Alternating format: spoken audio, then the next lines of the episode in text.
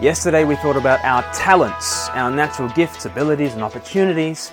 They are like a big bag of money that Jesus has entrusted us with. And we shouldn't use those talents to gloat. We shouldn't use them just to coast along in life. And we shouldn't simply hide them away. Instead, we should invest our talents. We should put them to work. We should press them into the service of the kingdom. Why?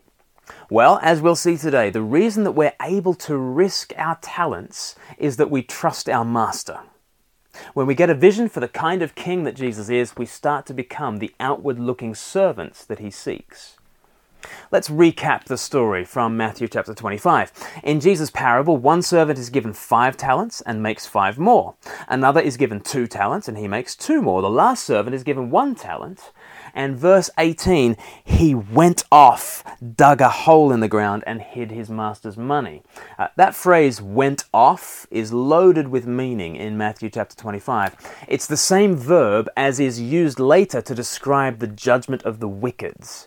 They go off, they are sent away. But, but here, before the lazy servant is ever sent away from God, he goes off of his own accord. Before anyone tells him to depart, He's already said, I'm going. Now, why does he want to take leave of his master? Why is he doing the opposite of what his master has told him to do? The big problem is his view of the master verse 24. Matthew 25, verse 24.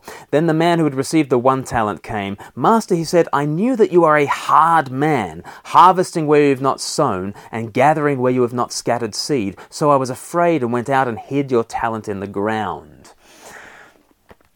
You read this and you just think, hard man? Really? He's been lavishing his slaves with millions of pounds. And to the servants who simply did what he asked them, he multiplies blessings exponentially to them. In verse 21, he, he says to the good servants, Well done, good and faithful servants. You've been faithful with a few things. I will put you in charge of many things. Come and share your master's happiness. Apparently, the millions he's already given them, given them are only a few things compared to the many things he has in store for them. This Lord is no grudging miser. He exalts slaves to thrones, making them rulers. And not simply rulers, they are intended for the life and love of this Lord, entering into his joy. Come and share my happiness, he says. He doesn't just give them fabulous wealth, he gives them himself, raising them up to feast with him, to declare them good and faithful servants, and to invite them to share in his life and in his happiness forevermore. Is he a hard man? Where on earth did this third servant get his view of the master from? It, it just doesn't match reality. But actually, we are all invested in painting Jesus as a harsh taskmaster. It would really suit us to think of God like he's a heavenly legalist, because then we could quietly despise and dismiss him. Then we could be justified in ignoring his kingdom purposes and keeping ourselves to ourselves.